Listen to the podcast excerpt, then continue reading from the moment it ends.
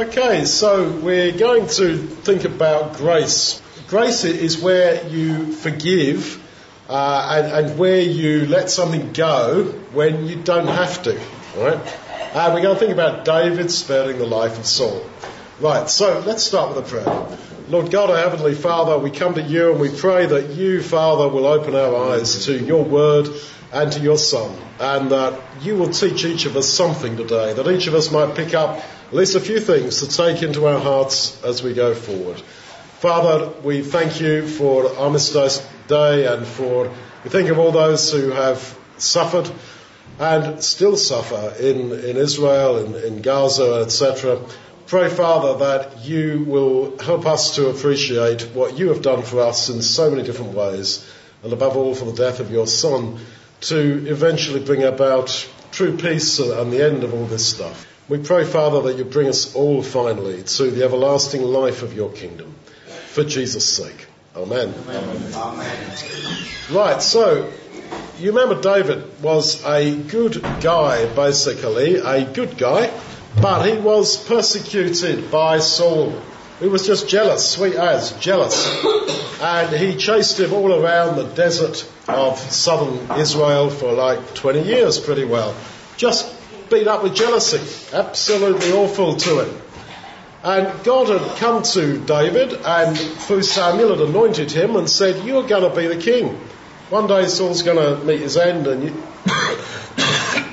he will die and you will be king in his place. But you just got to wait for that moment. But in the years while David was waiting for that moment, it certainly seemed at times like Saul was going to kill him. So, Saul took 3,000 chosen men out of all Israel and went to seek David and his men on the rocks of the wild goats. He came to the sheep pens by the way where there was a cave and Saul went in to relieve himself, to go to the toilet. Now, David and his men were hiding in the innermost parts of the cave. The men of David said to him, Look, the day of which Yahweh said to you, I will deliver your enemy into your hand, you can do to him whatever you wish. Then David got up and cut off the ribbon of Saul's robe secretly. Afterwards, David's conscience smote him because he'd cut off a piece of Saul's robe. He said to his men, Yahweh forbid that I should do such a thing to my Lord Yahweh's anointed, to lift my hand against him, since he is Yahweh's anointed. Right, so what's going on here? These caves were massive. They could be a few hundred metres long. Right, so David and his men were hiding in this really deep, dark cave. And there they are looking out of the cave. And in the, if you're looking out from a cave, you can see what's happening. You can see people coming towards you. But the people who are outside, they can't see inside. So there they are. They're like, what? That's Saul and his men. Now Saul was the tallest guy in Israel, so they all, that's Saul. And don't forget, David had married Saul's daughter, so he knew Saul. He was his ex-father-in-law. So there's Saul and his guys. And then, strange to say, Saul alone starts walking towards them. And so they slink back inside the cave. Talk about weird. Saul was walking towards them and he comes into the cave to go to the loo. Now, of course, he was on his own because you don't like to uh, go to the loo like with other people watching you, right? And in those days, if you were the king or someone important, you wore suitable clothing. So he had the king's robe on him. And of course, to squat down and go to the loo, you've got to take your your coat off you, your robe, your kingly robe. So he takes off the sign of his kingship and squats down. And there's the guys, David and his guys. This is Saul. What an opportunity. Now, when you are squatting down going to the loo, and I'm sorry to be slightly crude, but this is all in the story. This is reality. You are at your most vulnerable, and you are the most in touch with yourself. You are looking at or aware of your most intimate part of your body, and you are at your weakest. You're absolutely at your weakest and your most sort of personal. That's why these days we build toilets like little cubicles. Now, how long does it take a male to go to the loo. I know it takes women about, you know, an hour, but we're talking about men. How long does it take a bloke to go to the loo? Well, it depends what they do. That is a very good point, Nicola. Yeah. Well, let's take it as a number two, right? Well, how many minutes would you say it takes a normal person? How long does it take a male to go to the loo, do his business? Five. I, I reckon five. I reckon five's a good shot, yeah. So, he takes off his the sign of his kinship, his robe, and leaves it there because he can't do the job with that on. And there's a max five minutes.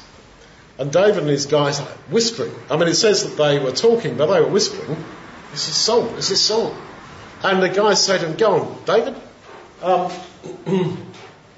this is the day of which God said to you, I'll deliver your enemy into your hand and you can do to him whatever you wish. Go on, kill him. So David tiptoes towards where he's left, Saul's left his robe with a knife in his hand because he cuts the robe, so he's obviously got a knife in his hand. He, of course, in, in his mind, he was thinking, well, shall I stab him? I could just stab him while he's having a poo at his most vulnerable moment and just, just do it, just like that. He's got a knife in his hand and he thinks, nah, there's his robe. He just cuts off part of it and sneaks back into the cave. And Saul gets up and goes his way, not realizing what's happened. Don't tell me the Bible's not interesting. It's definitely interesting. People doing poos and all sorts of things. Knife crime, you name it, it's all there.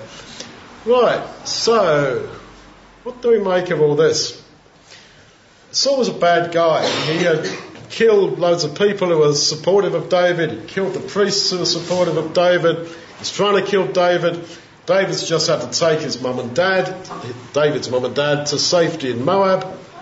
And here's the moment. God had said to him, There will come a day, David, when I will give Saul into your hand and you can do to him what you want. So if David had killed him, I take that as not being a sin, because God said, There will come a day when I'll give this guy into your hand and you can do what you want.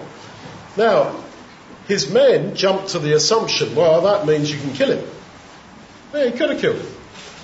But he doesn't. So, we could debate this until the cows come home, talking about could, should or could he have killed him morally? Would it have been a sin? Yeah, I would say, yeah, sure, he could have done. But he chose not to. That's the thing. For example, if somebody does something bad to you, you can dob them in. You can report them. You can say, this guy stole whatever. For example, we're, we're standing here in the bar, sitting here in the bar, and you remember Ernie, when he was stoned, came here and went behind the bar, took three bottles of Prosecco and whatever, and ran out, and I had to pay for that. Well, I got Ernie's picture, I got his photo, I could have gone to the cops and said, look, this is the guy, this is his name, not difficult to know where he lives. Um, sort it out. I want my 60, 63, 63 quid that cost. But I didn't. I didn't. I'm not because you know I'm so righteous and pious, but I, I, I give it to you as an example, where time and again we have choices because life is a stream of choices and decisions in one sense, where we can choose how we want to want to jump. We've got a range of choices. People often say, well, should I do this or should I do that? Is this a sin or is that not a sin? Is that okay to do this or that, whatever? And I think those questions are the questions of immaturity. That is very often not a case of is that a sin or not a sin. The case is, uh, the question rather is what is the mature thing to do? What is the highest level? And that is true right across the board. And for somebody who has not known God's grace, well, they won't get that. Ah, you nicked some money off me. Oh, you nicked some Prosecco and I had to pay for it. Oh, right, I'm going to dob you in. Because I don't see anything else. If we have felt God's grace in our lives, then we will respond differently. Because when you realise what a big sinner you are, even if you don't nick, you know, wine and Prosecco and all that. Uh, we're all sinners, right? And, and, it's facile to say, oh no, I'm a top bloke, it's all the rest of them. Once you realise that, yeah, you have sinned and you're not such a top bloke as you think you are before God, then you find a humility. And also when you think about your life, unlike most people who don't think about their lives, you think about your life and you see, wow, God saved me. Oh, hang, I could have done that. I could have been busted. I could have done this. I could have done that. And oh, if that had happened, I would have been in such a bad case. I was in this position and wow, God saved me. You, know? you keep thinking about those things. You think, oh wow, God's been so good to me. And then when you, uh, and undeservedly, and then when you stumble across these situations, where I have a range of response to what somebody did to me, then you're going to respond with grace.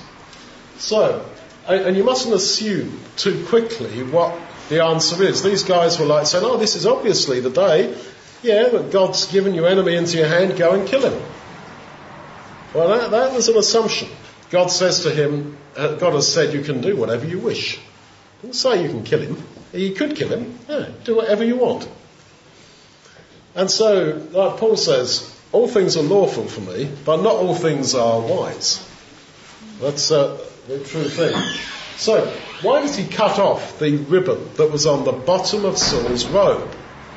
Well, I think for one thing it's to show Saul that this symbol of your kingship, this uh, robe you've got, is now torn. I've torn it. This is not for you to go on being king. God had told Saul, you're not to be king. And if only Saul had taken that seriously and said, yeah, sure, I'm a sinner, I, am not really cut out to be the king of Israel. Oh, great, God wants David to be king. Oh, God bless David. Good luck. All the best. And just walked humbly with his God for the rest of his life. Uh, then he'd have been saved. But oh no, like a lot of people, he wanted to cling on to his bit of power till the bitter end. And so, he, uh, David cuts off this bit of Saul's robe, and also, it, under the law of Moses, it says that they were to have a ribbon of blue on the bottom of their garments to remind them to keep God's commandments. What God has said about Saul, you did not keep my commandments about Amalek. And that's why I reject you from being king. So David's sort of cutting that off to nudge Saul's conscience. So all that he's doing with his cutting off of the ribbon that was on the bottom of Saul's garment was to ang- was all angled towards leading Saul to repentance. Now Saul had messed up David's life. He was persecuting him without a cause, trying to kill him. And David wants more than anything else, not Saul's blood, but Saul's repentance. And that's how, you know, it's a very high level of grace to get to. You see, of course, in the Lord Jesus that he dies saying, Father, forgive them for they know not what they do. Right? So, very high level. But here you see a guy who was not the Son of God, David, who did this and who, who got to this great level of forgiveness and, and really wanting that person who'd done so much evil to be saved. Well, I think that's really quite wonderful, really. This is 1 Samuel chapter 24. We might look at this next week, I don't know, but there's three chapters. There's 1 Samuel 24 where David's got this chance to kill Saul and he doesn't do it. In chapter 26 he has another chance to kill Saul and he doesn't do it. But in chapter 25, in between those two points, there's the account of him and a guy called Nabal. And after he's got away from this situation with, with Saul, he, um, he sends a message to a rich guy called Nabal and he says, uh, Could you please give me and my men some food? Nabal's drunk. And he says, No, you're just a runaway slave. I'm going to give you anything. And David goes ballistic. He says to his guys, Get the swords, we're going to go and kill Nabal and all his family, his kids, his wife, everything. And then in chapter 26, oh, he's got a chance to cure Saul, or he doesn't do it. And isn't that true to life? That you can reach a great level of grace and forgiveness one minute, and then you fall flat on your face the next minute, being totally unreasonable, and then the next day after that, oh, you're, you're very gracious and kind again. It's one thing that, you know, I hate about being human, that we are like that, and I long for the kingdom of God when we shall be changed, and we shall be our better side, really. rather than having these ups and downs in our faith and spirituality. But that is what it is to be human. And we are saying that's why we desperately need to be baptized into the Lord Jesus, to be in Him, and to be counted as if we are Him. Because we ourselves are all up and down. But probing this a little bit further, he shows amazing grace to Saul, but then a few days later, he's going absolutely ballistic. I want to murder this guy Nabal and his wife and his kids. It would be like one of us who's say in a pub like this and some drunk guy, because Nabal was an alcoholic, we're told. It would be like some drunk guy come up to me and started uh, cussing me or saying, oh, you're just a runaway, you're just this, that and the other. And I said, if you say that, oh, I'm going to go round to your house, I know where you live, I'm going to kill you, I'm going to kill your missus, I'm going to kill all your kids. That would be ridiculous. The guy's drunk. Just don't take him too seriously. He's drunk. So David behaves in a very ungracious way to Nabal, probing this psychologically. I think I see what's happening. Saul has been horrible to him, but he forgives him. But then he transfers, psychologically transfers what Saul has done onto this guy called Nabal. It's like, oh, I'm going to kill him. Yeah, I'm going to kill him and his wife and his kids.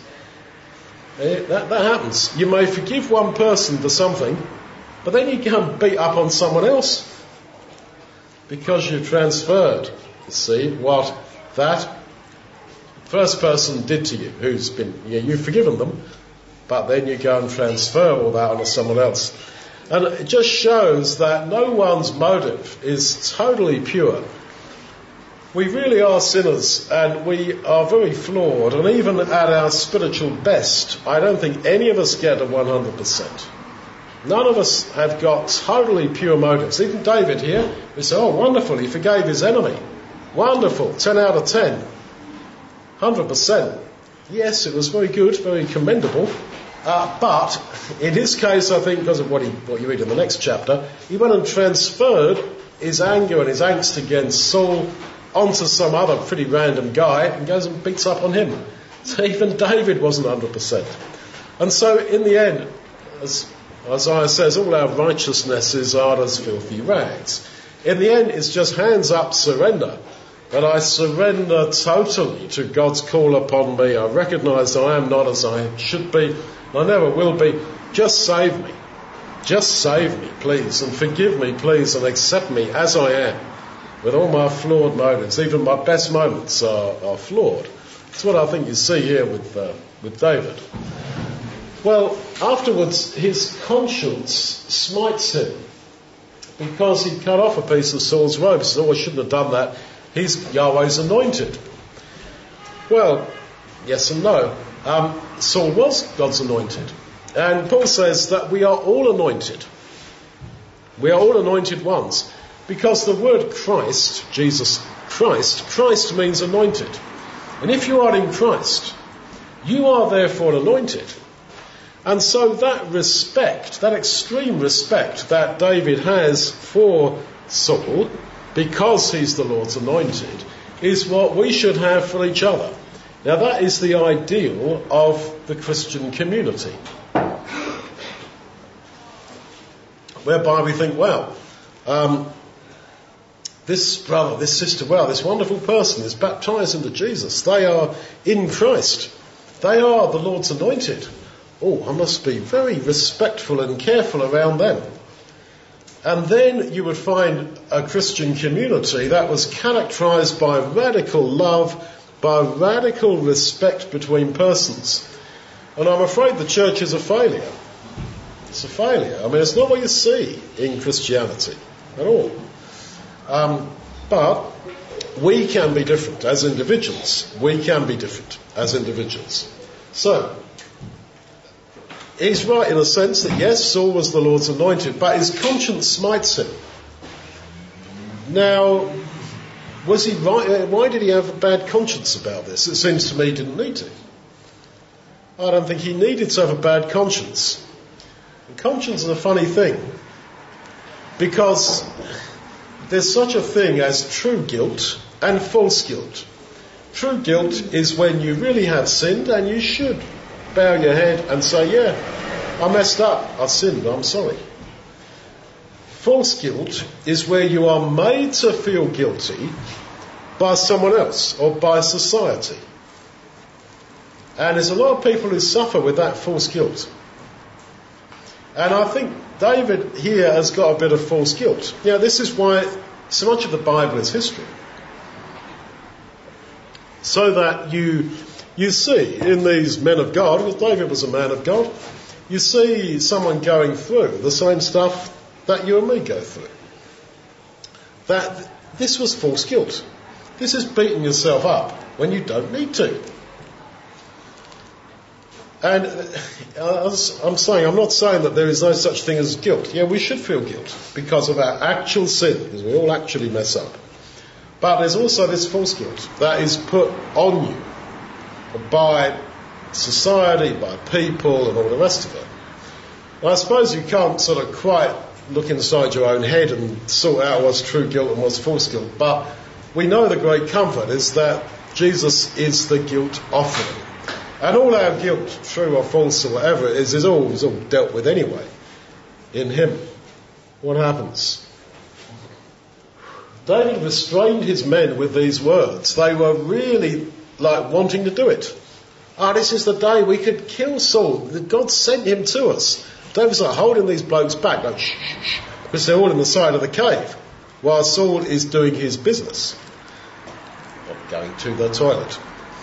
Now, if I were David, I'd have thought, yeah, I don't particularly want to scribble in myself, but, well, my guys, my men want to do it. Well, let them do it then. Okay, guys, you do it. I don't particularly want to plunge the knife in the guy's head myself, or in his, in his neck myself, but yeah, if you, are keen to do it, well, you do it. But he doesn't even do that. And in fact, he resists what all the other people who are on his team are telling him. Go on, do it. And I think that that, again, in the darkness of that cave, I think that that really was, you know, conscience as it should be. That even if I stand with my back to the world, even stand with my back to my friends, my church, my own people, the guys who are on my team, I will do what I know is right before God. And that often comes in terms of showing grace to people that other people say, oh, don't show grace, oh, dob him in, no, make him suffer, da da da. And you say, no, I'm not going to do that.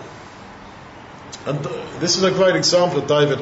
And the whole thing, as I say, happened in five minutes, because it takes five minutes max to go to the loo, according to Dottie, who I think has calculated pretty well correctly. So this whole story is five minutes. Yeah, we could time. You another 15, just getting out. Right. We're talking about men, not women. Anyway.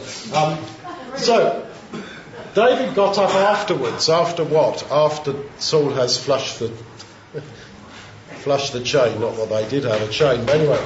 Afterwards, David got up afterwards and went out of the cave and called after Saul, "My lord the king." When Saul looked behind him, David bowed with his face to the earth and showed respect. David said to Saul, Why do you listen when men say David is trying to harm you? Look, today your eyes have seen how Yahweh have delivered you into my hand in the cave. Some urged me to kill you, but I spared you. I said, I will not lift up my hand against my Lord, for he is Yahweh's anointed. So, I believe that, you know, every time Saul went to the loo for the rest of his life, he would have remembered this. Who wouldn't?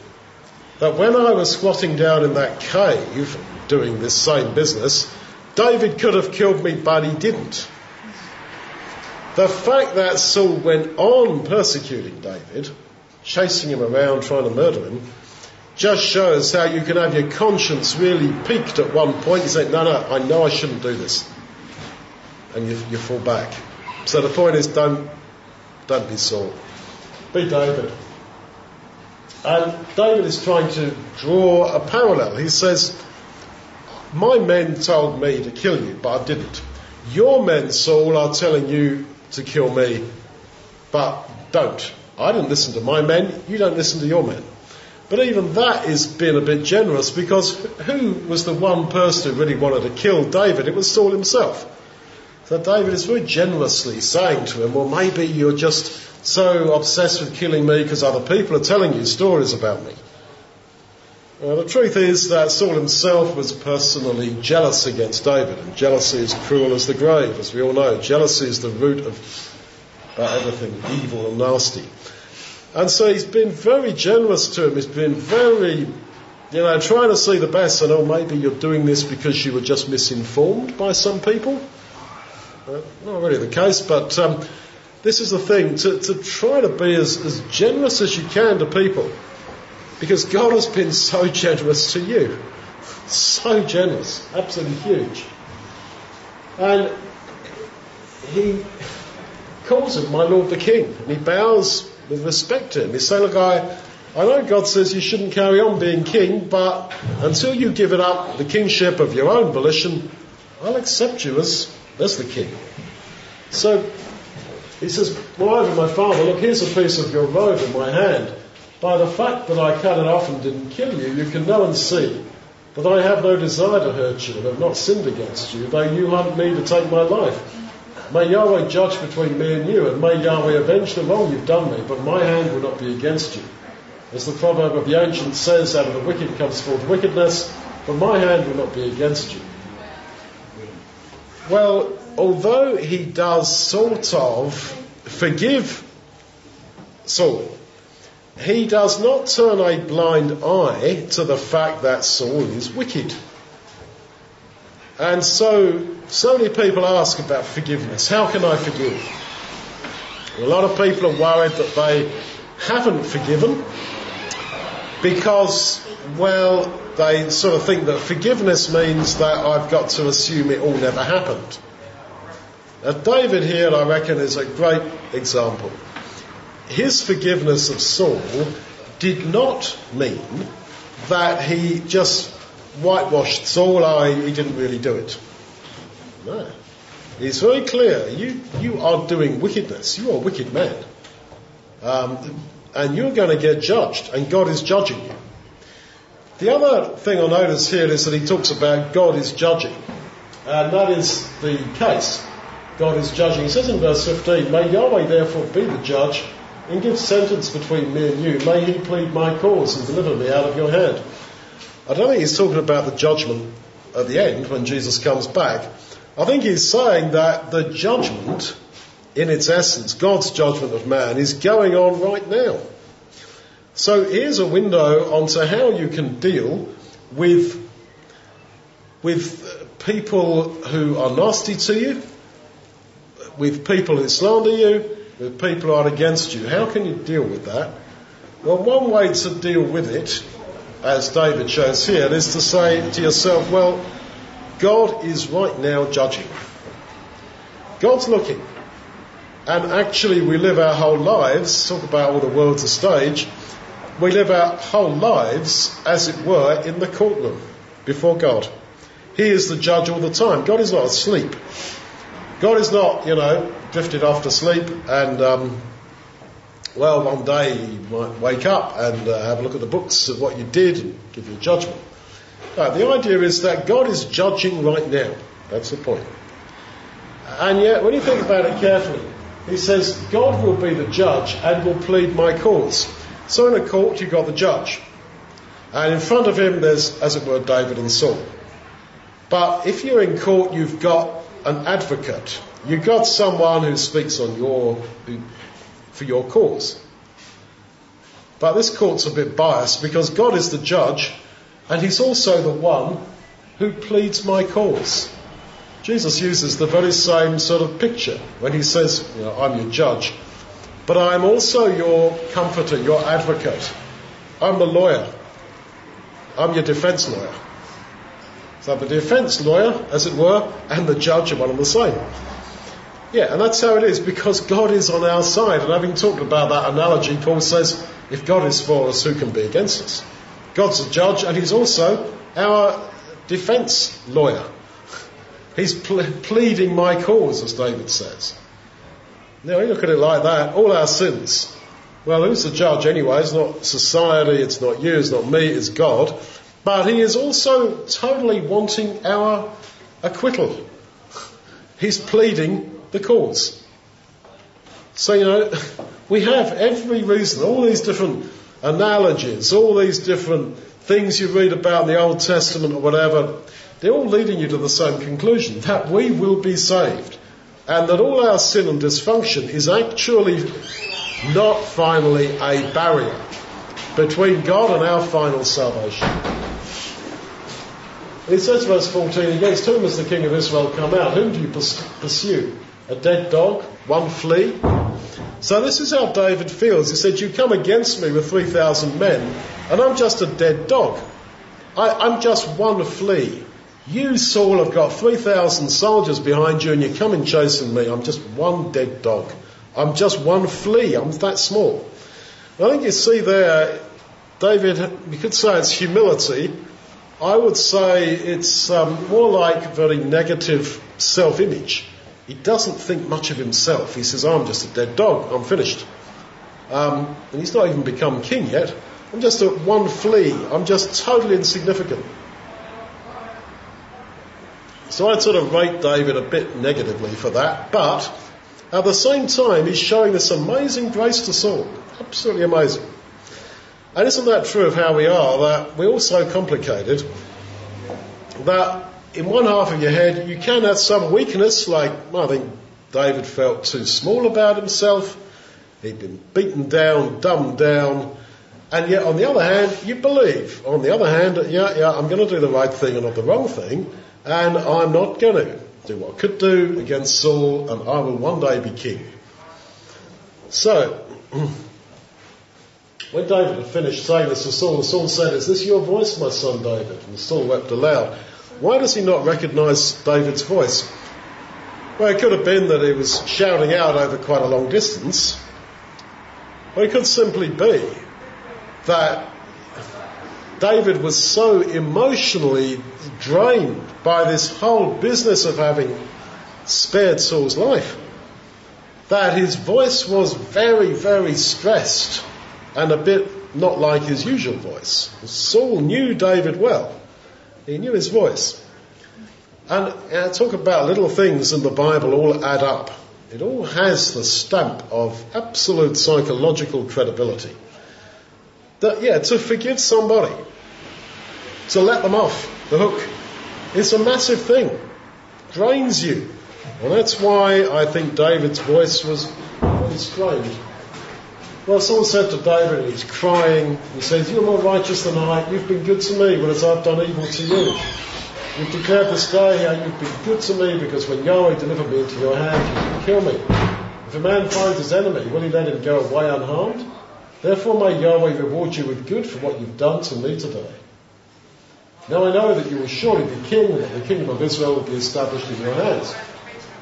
Well, yeah, um, He's all coming over very humble, saying exactly what he should say and saying it from the heart. I don't think he's faking it. I think he means every word he says.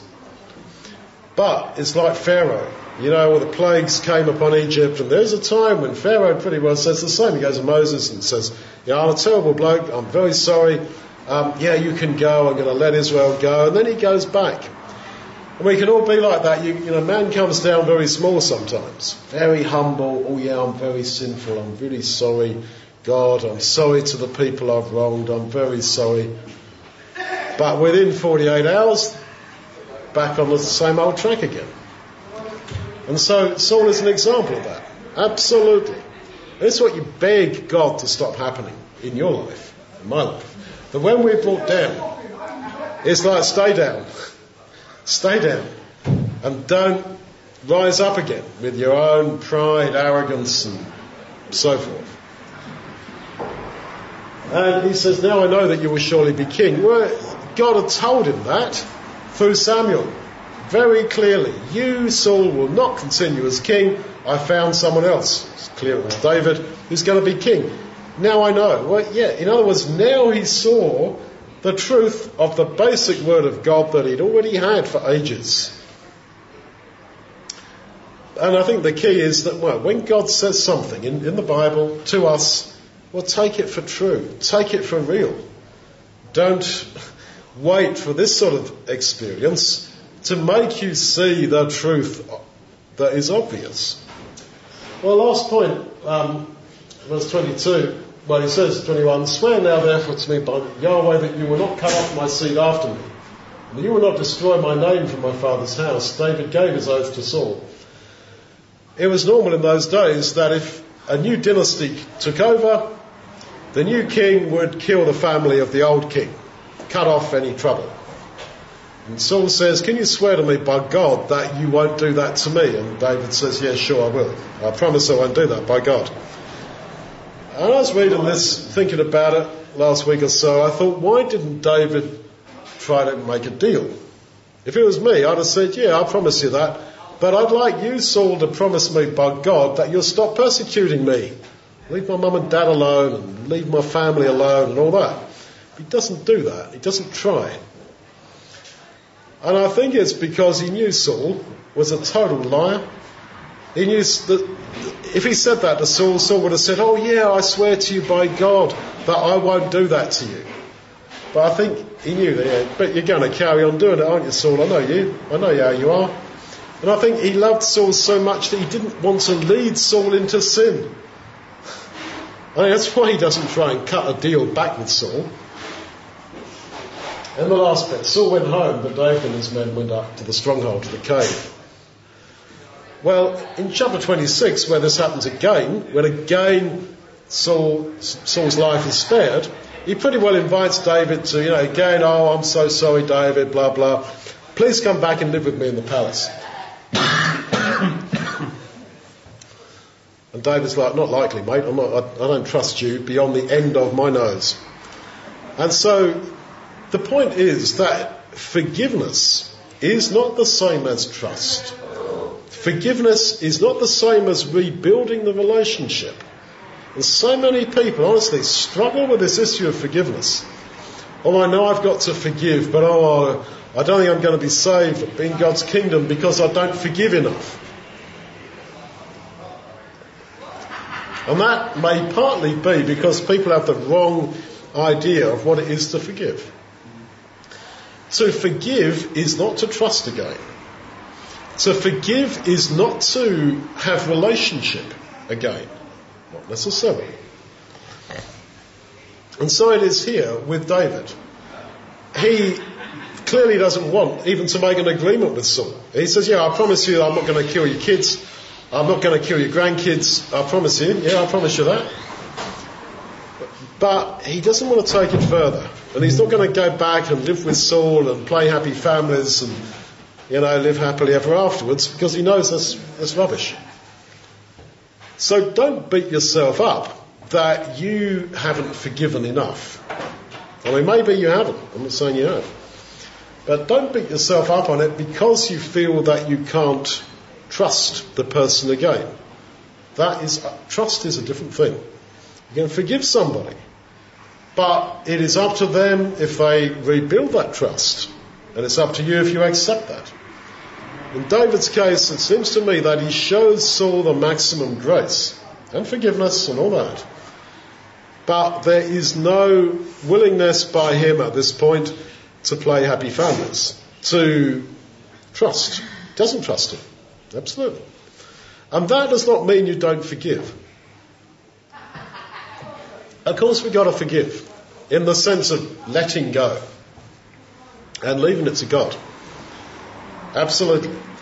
Uh, but that is not the same as, oh, I must be in relationship with you. Yeah, a classic one is domestic abuse, isn't it? Um, is he or she supposed to forgive him or her for the domestic abuse? People say, oh, how can I? How can I? Do you mean I've got to live with it all, all the time? Am I just like a doormat? No. Not at all. You're not a doormat. You're a human being, you're not a doormat. You don't have to live with it. You don't have to trust the person. You can tell the person to get lost and never cross my threshold again. That's quite legitimate. But that does not mean you cannot forgive. Because if you don't forgive, then you lost and they won, basically. Um, that's right, exactly. You can't move on after. You can't move on. You're stuck if you won't forgive. So you can forgive, but you do not have to then live together, act like you will trust each other. Don't. You, you, you don't. It's two different things.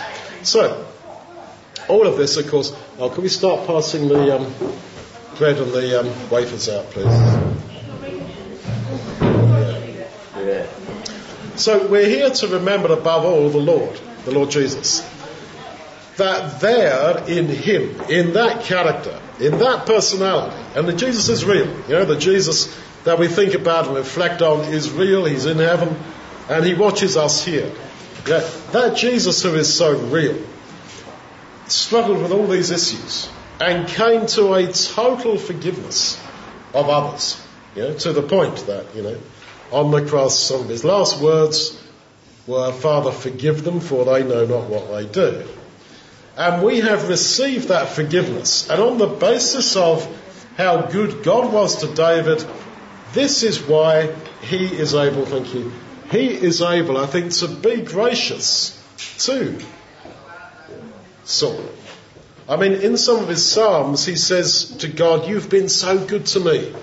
I will praise you because you've been so good to me. And now Saul says to him, Oh, David, you have been so good to me and I've been so evil to you. So, where did David get the motivation from to be this loving, forgiving, respectful? Because of God's grace to him. And without that, you can't get there. It's why I, I don't think that true grace and forgiveness is actually possible outside of true Christianity. Nor is it possible to anyone who is proud. It is only possible to those who humble themselves and recognize their own sin. That's the only way. And on the basis of that experience, you can reflect that to other people. Right, so, right, let's give thanks to the bread and the cup. Let's bow our heads. Lord God, our Heavenly Father, we thank you with all our heart and soul for the body and the blood of the Lord Jesus, and we earnestly want to be part of Him and in Him. We pray that all that we've seen and known of Him and in Him, we might now reflect to others in the week that is in front of us, where we will have ample opportunity for forgiveness, respect, patience, as you have shown us. Please, Father, strengthen us in this commitment for his sake. Amen.